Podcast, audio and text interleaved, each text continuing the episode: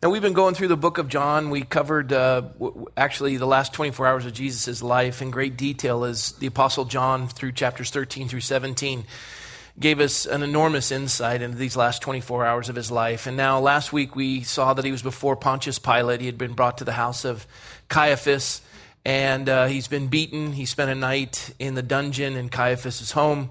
Um, uh, Pontius Pilate declared for him to be beaten, washed his hands of it. Uh, um, he had the conversation with Jesus, what is truth?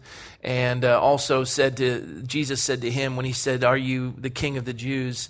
And uh, Jesus said, is, is that your opinion or is it something that someone gave you? And so we took a look at that and how we all have to deal with truth and what is truth. And we went through the, the applications of that. But now, as uh, Jesus has been ordered to be flogged, we have witnessed in these, this period of his life where he's been bleeding. A uh, number of things to take into consideration as we come to chapter 19. One in particular is that Jesus has been awake well over 24 hours. He was in the Garden of Gethsemane praying through the night while the apostles slept. He was there in the morning to greet the winding, uh, fiery serpent of 600 um, Roman soldiers coming down into Gethsemane to apprehend him. Um, I'm sure they, they struck him a few times. He was put in chains. They mocked him, and, and he's bleeding. Uh, they've already hit him with a cat of nine tails, uh, 39 lashes. And as you know, the cat of nine tails, we described it. The, the flagellum is um, uh, nine strips of flat leather soaked in water. At the tip of each of the strips of leather is a metal shard and as, and as painful as the whip is when the leather smacks the back, that's not the excruciating pain. It's when the metal digs into the skin and then rips the flesh out. 39 of those he's endured. Uh, the beating he's endured. Uh, they, they left him, as, as Isaiah said, uh, his visage, his face was so marred that he was unrecognizable uh, of any other man. So they, they've done a number on him. He's, he's bleeding. He's been bleeding. He's been without sleep. He's emotionally, physically, probably exhausted. Now they've got him taking his cross up the Via Dolorosa. In other accounts of the gospel accounts, we see that he requires assistance to, to carry the cross up the hill. But uh, now he's, he's come, he's bearing his cross up the Via Dolorosa. While he's doing that, people are throwing things at him. He's probably being hit with stones, he's being spit upon. Everyone's yelling at him. The vengeance of evil is being unleashed on, on the Savior. And uh, he is, every step is excruciating, trying to get up to Golgotha. We're going to see in chapter 19, we're not going to pick up at the beginning, we're going to go midway in between. And we're going to take a look at his death. Uh, this is something I've covered a number of times on Easter Sundays, uh, also Good Fridays. Uh, it's a difficult passage for me to get through. I know it will be for all of us. Many of you have watched The Passion of the Christ. And in the Passion of the Christ, um, folks who aren't Christians that were movie critics just said it was two hours of beating a man to a pulp. And it really, you know, if, if you had no spiritual connection to it, it was two hours of just blood and beating. And it, it was graphic and it deserved its R rating to, to every extent. Well, that's where we are. We're in a, in a time where he's, he's beaten, he's bleeding, and, uh, and he is in severe pain massive pain. And we're going to pick up and take a look at the passage and what God has to say to us this morning. So please stand for the reading of the word of the Lord. We're going to pick up at verse 17. Verse 17. And Jesus, bearing his cross, went out to a place called the place of the skull, which is called in Hebrew Golgotha. And by the way, you know that our church is called Calvary Chapel. Calvary is an English transliteration of Golgotha. It means the place of the skull. It's where Christ died. If you ever wondered why we're called Calvary, everybody spells it C A L V E R Y. It's C A L V A R Y. Uh, Calvary, Golgotha, which is in Hebrew called Golgotha. Verse 18, where they crucified him, and two others with him, one on either side, and Jesus in the center. Now Pilate wrote a title and put it on the cross, and the writing was, Jesus of Nazareth, King of the Jews. Then many of the Jews read this title, for the place where Jesus was crucified was near the city, and it was written in Hebrew, Greek, and Latin. Therefore, the chief priests and the Jews said to Pilate, Do not write the King of the Jews, but he said, I am the King of the Jews. Pilate answered, What I have written, I have written. Then the soldiers, when they had crucified Jesus, took his garments and made four parts to each soldier apart and also the tunic. Now the tunic was without seam, woven from the top in one piece. And they said, therefore, among themselves, Let us not tear it, but cast lots for it, whose it shall be, that the scripture might be fulfilled, which says, They divided my garments among them, and for my clothing they cast lots. By the way, that's out of Psalm 22. There are six major messianic prophecies in this reading alone, um, which is astronomically high as far as odds are concerned relating to a single person. I'm not going to go into detail about that, but suffice it to say, you're not rejecting the gospel based on evidence. You're rejecting it because you love the darkness more than the light. There is ample evidence to defend his messianic position and who he is. And the, these are the more sure word of prophecy, which speaks beyond the space time continuum. It's fascinating. Verse 25 Now there stood by the cross of Jesus his mother, his mother's sister, Mary, the wife of Clopas, and Mary Magdalene. She was the prostitute. She was actually the first to see the resurrected Christ. When Jesus therefore saw his mother and the disciples whom he loved standing by, and by the way, that's John calling himself the disciple whom Jesus loved, and he's writing this. Just thought I'd point that out. He said, Woman, behold your son. And he said to the disciple, Behold your mother. And from that hour, that disciple took her to his own home. After this, Jesus, knowing that all things were now accomplished, that the scripture might be fulfilled, said, I thirst. Now a vessel full of sour wine was sitting there, and they filled a sponge with sour wine, put it on hyssop, and put it to his mouth. And so when Jesus had received the sour wine, he said, Tetelestai in the Greek, in the English it's three words, it is finished. And bowing his head, he gave up his spirit. He died.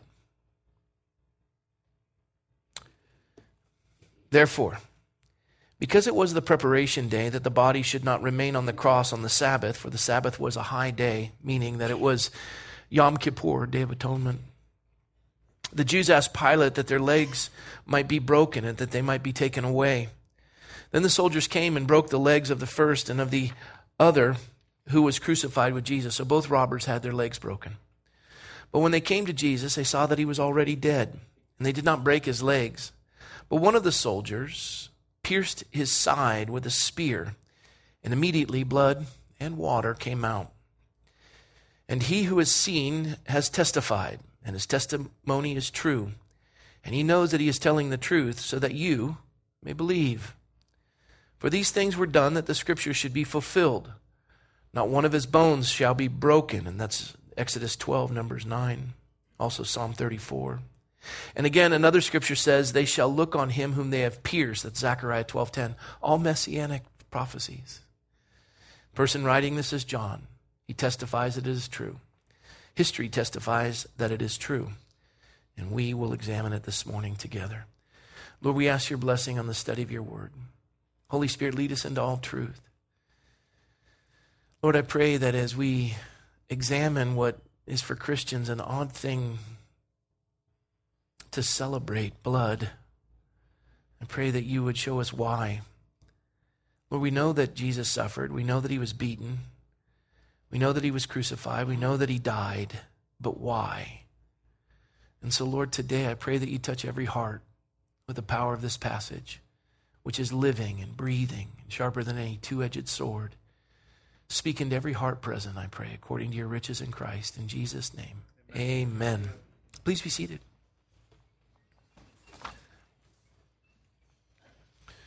Jesus is bleeding, and uh, we're going through a depiction of this bloody mess. From the beating of, of the cat of nine tails to the punishment of the fists of the soldiers, um, to the nails in his wrist, the nails or the nail in his feet, the crown of thorns upon his skull. He's bleeding. From the beard that they pulled out of his face, he's bleeding. And now, this final injury that he sustains is a spear in the side. And fascinatingly, not just blood comes out, but blood and water, as John clearly depicts. This blood and water pours out. Jesus has been on the cross from 9 a.m. to 3 p.m. Fascinating that it is the day of Passover. There's a line around the temple, people waiting to bring their sacrificial paschal lamb to the altar to be sacrificed. The sacrifices were held at 9 and 3. And here Jesus has been on the cross since 9, having been crucified, and now dies at 3 o'clock. It's not by coincidence. Here we see messianic psalms being fulfilled as we've gone through uh, the listing of these. I listed to you the scriptural references in each of these messianic psalms that were written hundreds, if not thousands, of years before this occurred. Even the form of crucifixion was prophesied that Jesus would be crucified 800 years before crucifixion had been invented. So I just want to share with all who are present today that Christianity hasn't been rejected because of a lack of evidence, it's been rejected because of a love for sin. We're in a fallen world. John wrote earlier in our studies of the book of John that the lightness, light came into the world, but the world loved darkness more than light. It's, it's not that we, we, we can avoid Christianity because of its lack of evidence. We avoid Christianity because its abundance of light. We love, and, and the word that, that John uses for love sin, love darkness, is agape. Agape is selfless. We give ourselves selflessly to darkness which means we, we allow our lives to be absolutely ruined by darkness. And, and it, we come to a place where we can't say no. We live in a world where, where death is abundant. We, we live in a culture of death. We celebrate death. We just did yesterday in some respects. And, and light has come into the world, but the world loved darkness more than light. And so when light is coming to testify and to bear witness of the truth, as John would say in, in his writings here in John 19, what I'm telling you is true. I testify to it. And he's testifying to the fact that these, this is a prophetic fulfillment of, of the messianic scriptures. Messianic scriptures, messianic psalms. Jesus is the Messiah. This is proof of it. Speaking again, as I said, beyond the space time continuum. And we're going through uh, the, the, the bloodied aspect of the final hours of Jesus' life until he breathes his last. And the final word that he would, he would utter from the cross was tetelestai. It is finished. He did say, I thirst, because he had gone without sleep for well, well over 24 hours. We're now into probably 30 hours of no sleep. He has been beaten so badly that he is absolutely, completely dehydrated. He's been given no sustenance. His tongue is so swollen that he can't speak.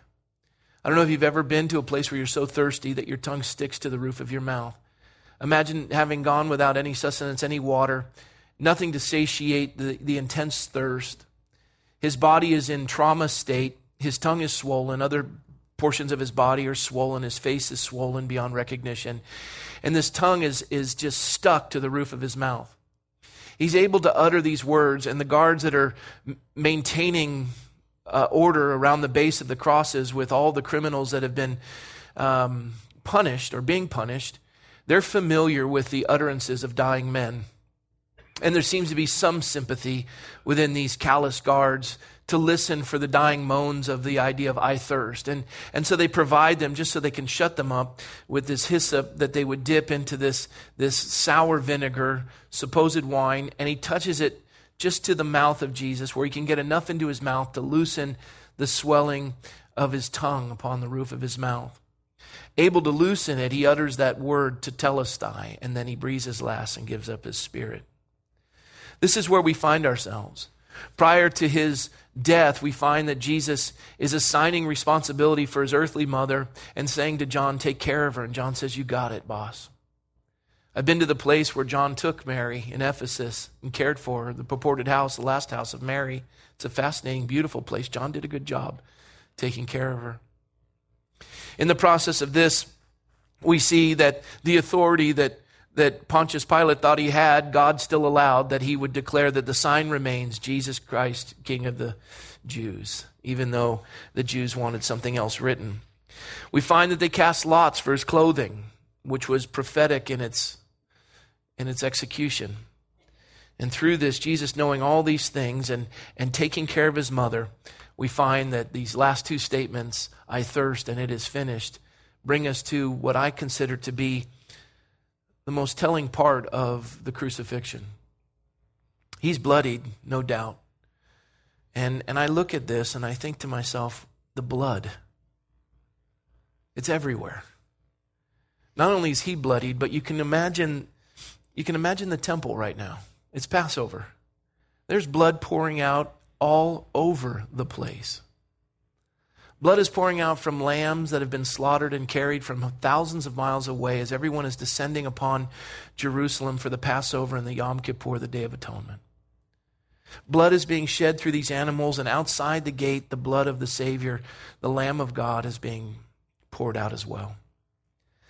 I found myself early on in my Christian walk struggling, especially as I attended a church that sang hymns. And I remember singing the hymn, Nothing But the Blood of Jesus. Oh, precious is the flow. And, and as I, I heard these things, and the, the, there is power, power, wonder working power in the blood of the Lamb. That sounds really catchy, doesn't it? We're singing about blood. We're singing about blood. And, and I, I find myself in good company and also bad company that, that there were two famous men of old that struggled over the Christian's view of, of this blood. They called it a bloody religion. One was Voltaire, who was not a believer, and the other was President John Adams, who was a believer. They both declared Christianity to be a bloody religion with all of its wars and its frequent mention of blood and the bloody death of its founder, Jesus Christ. They said it is, it is a religion of blood. Even the hymn that we sing often, and, and you think of the words, What can wash away my sin? Nothing but the blood of Jesus. What can make me whole again? Nothing but the blood of Jesus. Oh, precious is the flow. That makes me white as snow. No other fount I know. Nothing but the blood of Jesus. I was on the couch last night. I have a cut on the back of my neck, and I was sitting there. My daughter came in. She saw me doing this, and and she said, Let me take, And she runs in. She just walked through the door and she's got this nurse attitude. And she goes and gets the alcohol and a little bandage she puts on. Oh, she got some on the couch. Well, we just reupholstered the couch. And she's trying to get it clean before Michelle comes back in the room. And I didn't want Michelle to know, but she's here and now I'm in trouble. but isn't it fascinating how blood just, it's hard to get out? Pilate wanting to wash his hands of the blood of Christ. And, and, and blood has this, this presence about it that it represents trauma, it represents danger, it, it, it represents fright and concern.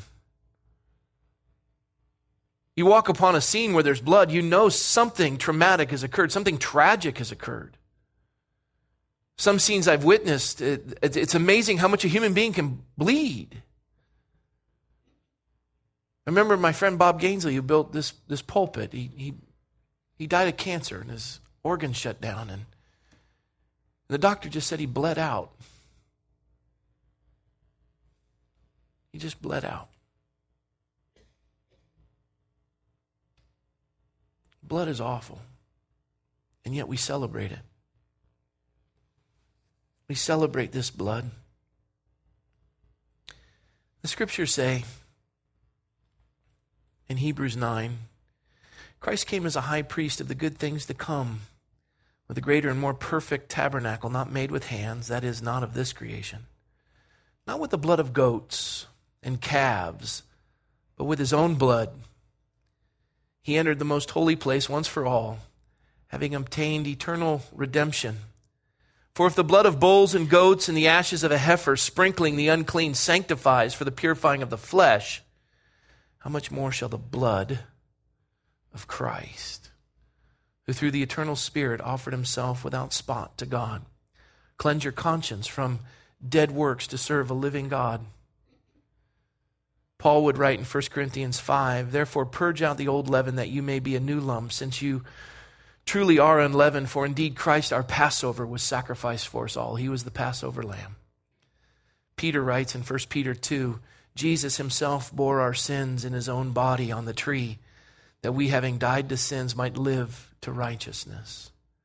The author of Hebrews in chapter 2 writes We see Jesus, who was made a little lower than the angels for the suffering of death, crowned with glory and honor, that he, by the grace of God, might taste death for everyone. I, I think of that movie, The Passion of the Christ, and it's two hours of a man being beaten and bloodied. He's bleeding and he's suffering, and then he dies. And when we read John 19, it appears that we're observing the passion of the Christ a man bleeding, suffering, and dying. And we think, well, that's an awful chapter.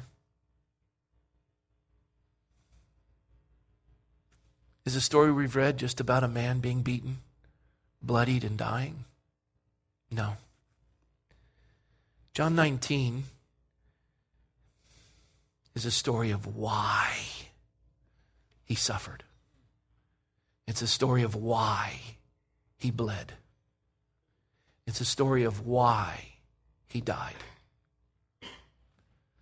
The Bible clearly teaches, and as scholars of old would declare, if you cut the Bible, it bleeds on every page. It's a book of blood. The Bible clearly teaches that without the shedding of blood, there is no forgiveness of sins. Ephesians chapter 1 says, In Christ we have redemption through the blood, the forgiveness of sins in accordance with the riches of God's grace.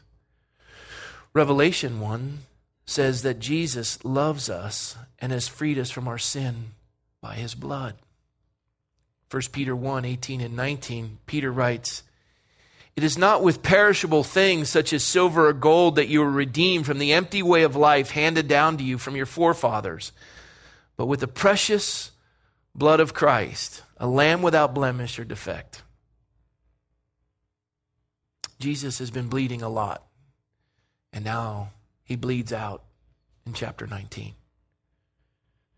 The most profound wound to me is Jesus' is being wounded again and again and again and again and again. All of them had been planned, all of them had been orchestrated. Every wound, every lash, even the beard being pulled out of his face was prophesied. Wound after wound. And then finally came the last wound the spear in the side. He pierced his side, the Roman soldier did. And fascinatingly enough, at that moment, it wasn't just blood that poured out, it was water too. Blood and water. At three o'clock in the afternoon, blood and water. When we take our trip to Israel in June, we're going to go through the Kidron Valley where the Kidron Spring runs through. I've been told on a number of trips about the Kidron Spring and the, excuse me, the Kidron uh, Creek that runs through. You see, because of the massive amounts of blood that the temple had to endure through these periods of sacrifice, it got in the utensils, it got on the floors, it got on all the pots and the pans. Was, blood was everywhere. And they devised a system of pumps where the water would come from underneath the temple and it would flow across all the, the granite and the marble, and, and they would wash all of the instruments with the water pumped from beneath the temple, and then it would go to the trenches on the side and then flow out into the Kidron Valley through these pipes. And so at three o'clock in the afternoon, as the pumps are washing the blood from the sacrifice of the Passover, and the blood and the water are mixing and pouring out, there in the Kidron Valley within sight of Golgotha, flowing into the Kidron. And, and it's still red to this day, and the soil is used by farmers because it's rich in nutrients to grow things. There, as the pipes are pumping out the blood and the water, the spear goes into the side of Jesus, and blood and water pour out fascinating picture that you can imagine there on Golgotha and watching the same occur within the temple. And even Jesus being crucified outside the temple was a declaration of another messianic prophecy. I find the wound in Jesus' side the most profound because it touches me the deepest.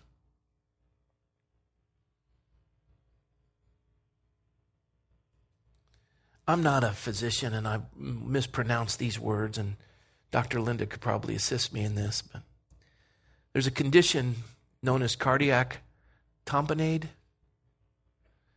It happens when a person undergoes enough stress in their life that their heart literally bursts from strain.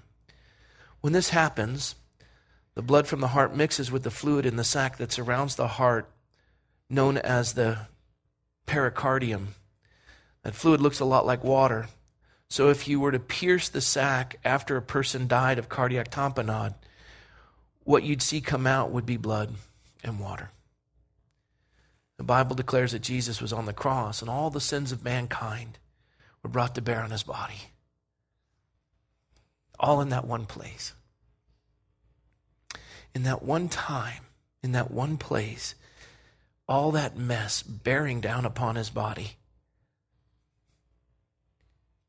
The reality is, he died of a broken heart.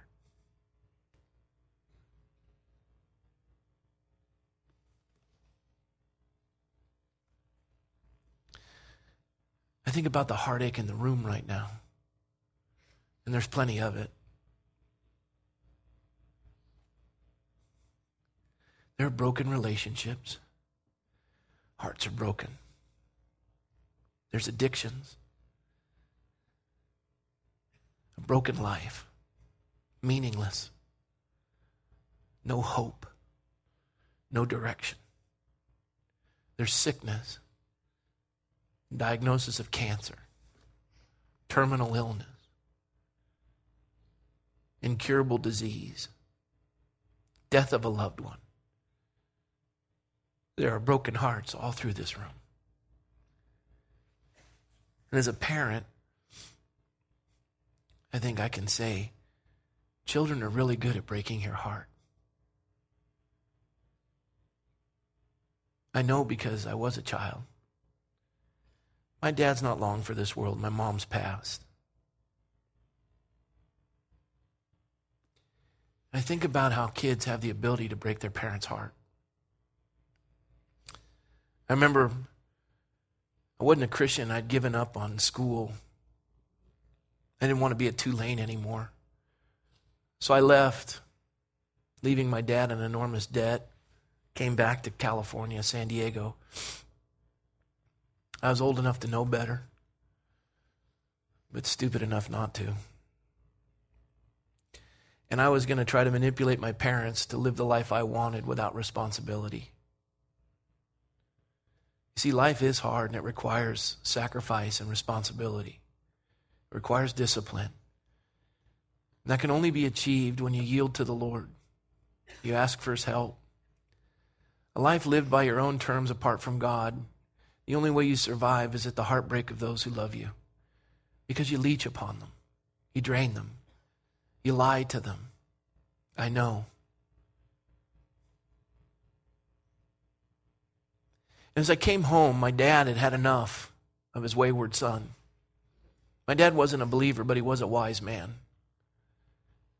He'd done the best to provide with what he knew and served his country the best he knew how. He wasn't a perfect man. He was a man with many mistakes and failures, as all of us have. I don't judge him. I love him. I'm going to miss him. And I came home and I told my dad I wanted to go surfing and I was going to go to a community college and I was going to hang out with my girlfriend and I was planning on living in his house and eat his food. My dad said, Nobody lives in this house who isn't enrolled full time in college. I said, All right, I can do that. I was thinking of just taking two or three units, you know, but I could do the full time thing and skate by with C's. And I went to go get my car. And my car was gone. I said, Dad, where's my car? He said, I sold it. I said, You sold my car? Yeah. You ran up a debt. I used that money to pay for what you owe me. And that was my car. He said, No, it's my car. And I sold my car. I said, Well, how am I going to get to community college? I can't, I can't get to San Diego Mesa and play water polo without a car. He said, You're going to go to San Diego City and take the bus. I said, I know. I'm not going to San Diego City College. That's in, that's in the inner city. That place is dilapidated. That is just inundated with gangs and, and prostitutes and drug addicts. He says, You're, you're going to take the bus. I said, If you end up making me take that bus, you're, you're going to have blood on your hands. I'm going to die. And sure enough, the bus dropped you off here, and you had to walk, I think it was eight blocks to the school, and it was through all the prostitutes, all the drug dealers.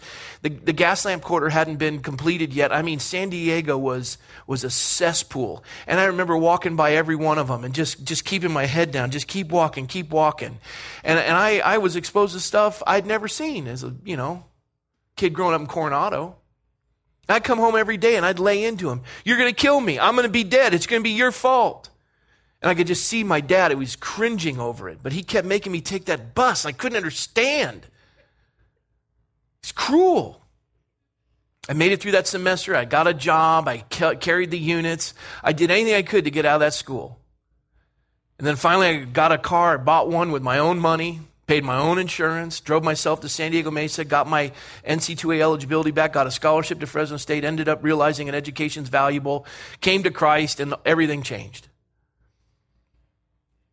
And then we fast forward, my dad is in a home with Alzheimer's, and my mom's dying of cancer.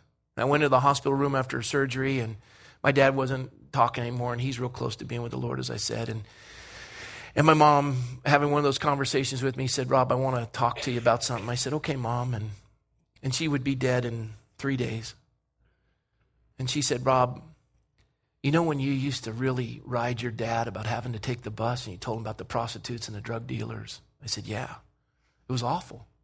She said, Do you know that your dad followed that bus for months to make sure you were okay? It broke his heart. We have a really uncanny ability to break hearts, don't we? Hearts of each other, but more importantly, the heart of the Lord. And every one of those miseries was leveled on him at that spot at that time. He's gone over 30 hours without sleep. He's bleeding from everywhere. He's overwhelmed. And all the heartache and the heartbreak falls upon him, and he carries your sin, and he carries my sin. He carries the culture of death of our world. He carries all of the lies. He carries the deceit. He carries the addictions. He carries the divorce. He carries the molestations. He carries it all and it falls on him right there, and the wound proved that his heart was broken. And I had something to do with it. He died of a broken heart. And the blood and the water poured out. And John says, It's true. It had to happen that way. These things were decided centuries before they'd been prophesied. Why had they been prophesied? Why had they been planned this way? Why would he die of a broken heart? Because the Bible teaches for all have sinned and fallen short of the glory of God. We all need a Savior. That's why. He doesn't want us to die. Because the Bible says the wages of sin is death. And there's a debt nobody in this room can pay because everybody's a sinner. And if you say you aren't, that's pride, and you are because that's a sin. And when you cut the Bible and it bleeds from every page, and the Old Testament declares the sacrifices of bulls and goats and sheep. God taught his people that something had to die in place of our sin. Not just something, someone. And Jesus died on the Passover, not on the Day of Atonement. He died on Passover. It, it, was, it was this imagery that he wanted to instill and just sear into the mind of every human being. Passover. I'm dying on Passover. And what was that imagery? It occurred 3,500 years earlier. Exodus chapter 12. The Pharaoh wouldn't let the, the Hebrews go. God had done a series of plagues, nine of them to be exact, and, and he, he was stubborn. He says, Who is God that I should obey him? And finally, God said to Moses, I'll introduce myself to him. And so he does those nine plagues, but he says, I'm going to bring one more plague on Pharaoh and on Egypt. He instructed Israel to prepare a special meal, a Passover meal. You can read all about it in Exodus. But the main course of that meal would be a lamb. A lamb without blemish, a lamb with no broken bones. That's why John said this is true. And the blood of the lamb was to be painted on the doorpost and the lintels of their homes. And I've gone through this many a time that the blood would be on the top, it'd be on the sides of the door, and it would be in the basin. And those are all the points of the cross where Jesus bled the nails in his hand, the nail in his feet, and the crown of thorns on his head. 3,500 years before. It's imagery, it's Passover. It's the Lamb of God, the sinless Lamb of God, bleeding out with a broken heart for mankind.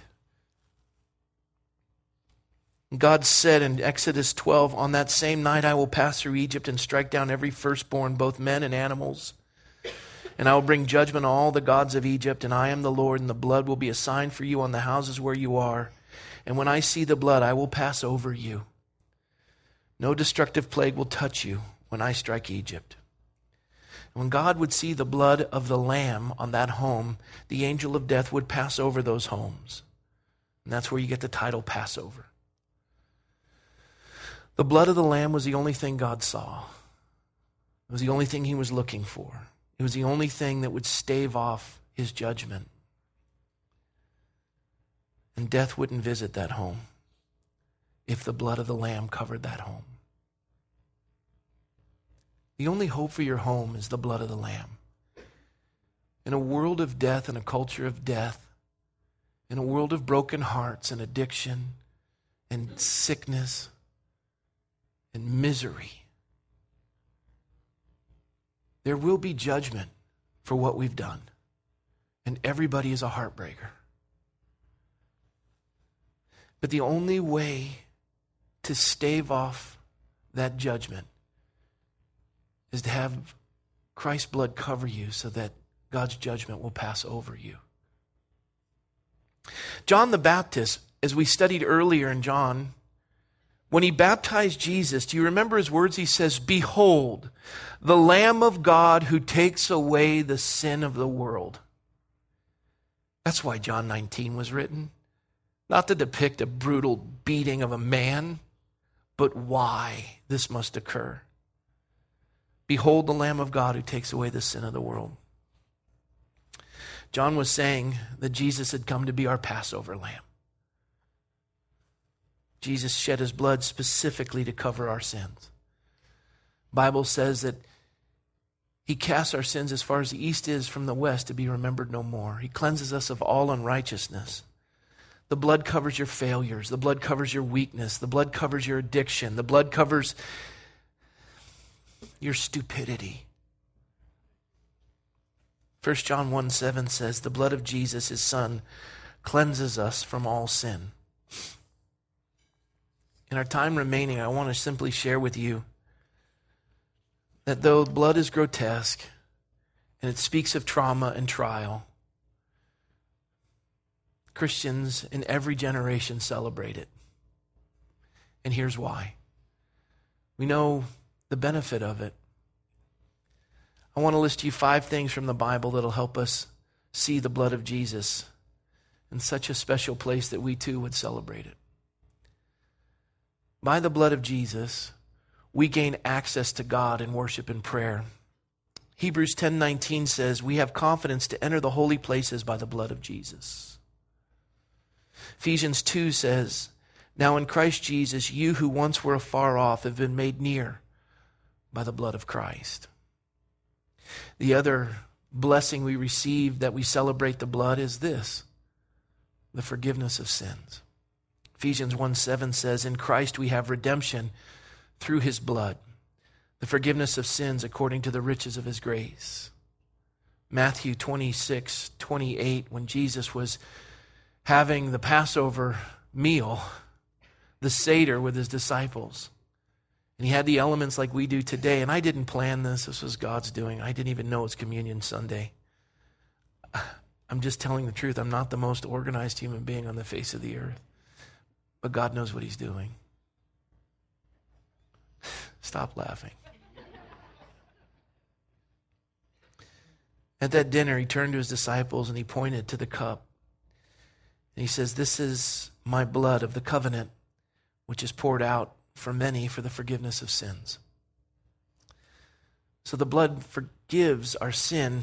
The other thing it does for us is, and I am so grateful for this, it cleanses our conscience.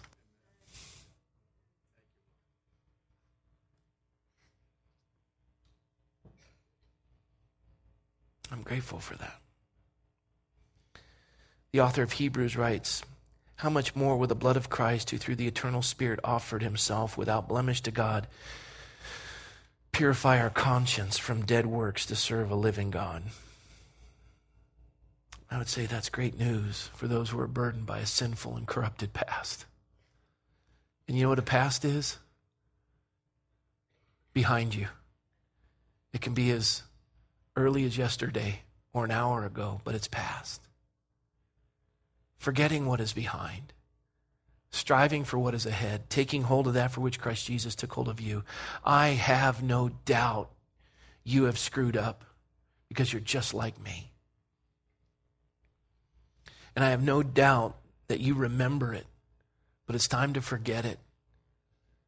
That's a, that's a life of, of going nowhere. And it's a life of regret and a life of misery and a life of death and, and, and, it's, it's a familiar life, and you want to return to it because at least you understand it. But it produces nothing but broken hearts and broken lives. And God says, forget that. Strive for what is ahead. I've cleansed your conscience from dead works to serve a living God.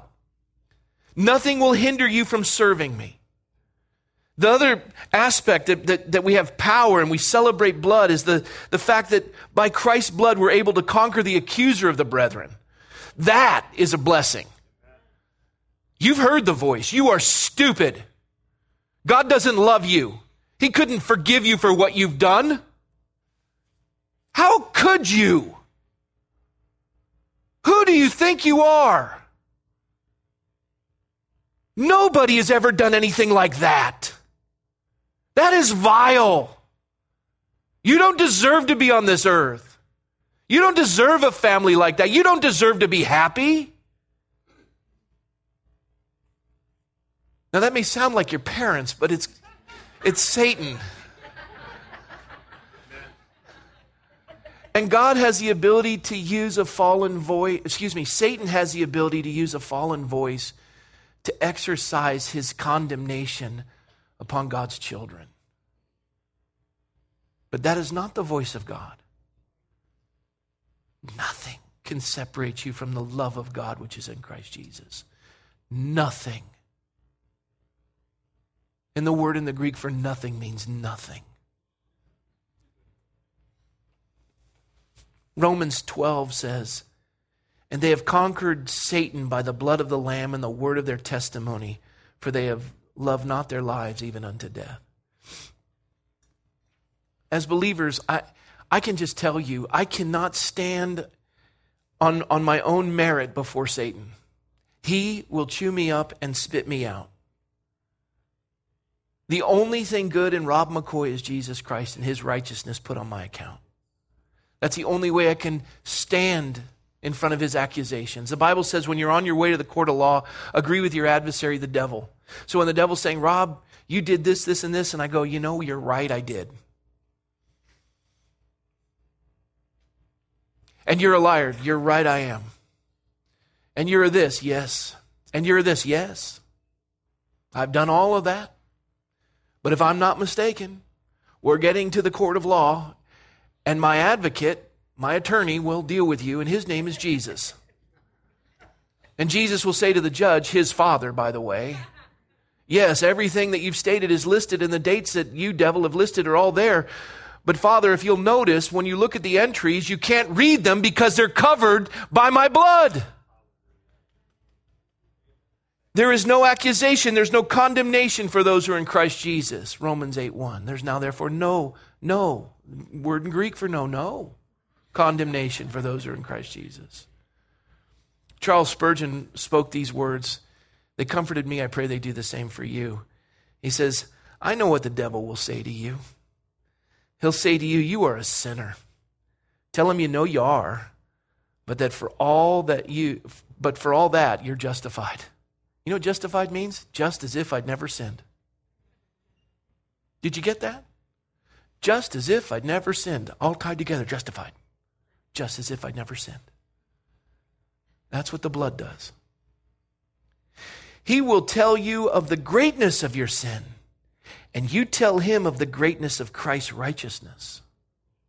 He will tell you of all your mishaps and your backslidings and of your offenses and of your wanderings. You tell him and tell your own conscience that you know all that, but that Jesus came to save sinners and that although your sin may be great, Christ is greater and he's able to put it all away and has. And then the final gift from the blood is that God has come and listen to rescue you and me out of a sinful way of life.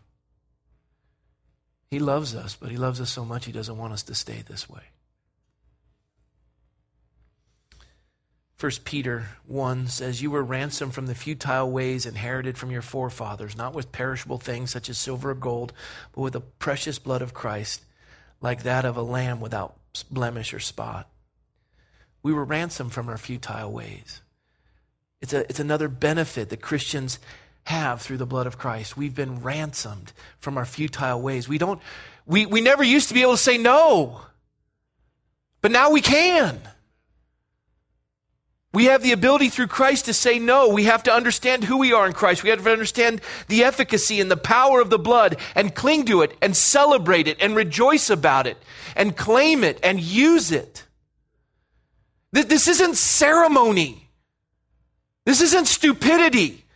This isn't, this isn't repetitive, dumb actions.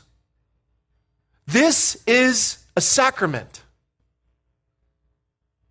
It is a sacrament of Christ. And we're rescued from a life devoid of meaning. You don't know where you're going or why you're here, and you are empty beyond measure. And God says, I've come that you might have life, and I'm, I'm going to bring you into a relationship with God, and my blood will cleanse you of all unrighteousness, and I'm going to give you the ability to live with purpose and meaning, and that you're going to take this same joy to a world that is just absolutely imprisoned to that misery. You're not going to be captured by it anymore. The blood of Jesus gives Christians salvation of their souls, forgiveness of their sins, access to God, victory over the enemy, and the power to live life with a clear conscience and a purpose. Why wouldn't you want that? I got to tell you, you may be young and still stupid. I'm old and a little stupid. But I've been there, I've done that, and I got the t shirt. You think there's an answer out there other than Jesus? I'm going to tell you. You're wasting your time. You are breaking everybody's heart. And that spear in the side is the heart that breaks the most. God's not going to give up on you. But I got to tell you, as a parent, you come to a place where you watch a child come to a place where they think they're an adult and they make stupid decisions. And they want to be the captain of their ship. And you sit back with a child that you were up with all night who was sick, a child you walked for the first time, a child you fed, changed, cared for, loved on. And you just stand back while your heart breaks. But I want you to know, as painful as that may be for a parent, it pales in comparison to the God who fashioned them and loves them and poured out every drop of blood to redeem them. Because they think that there's something out there just around the corner.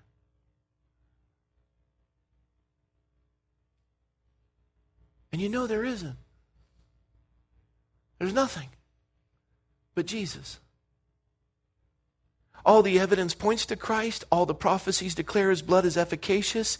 Everything tells you why he died, why he bled, why he suffered.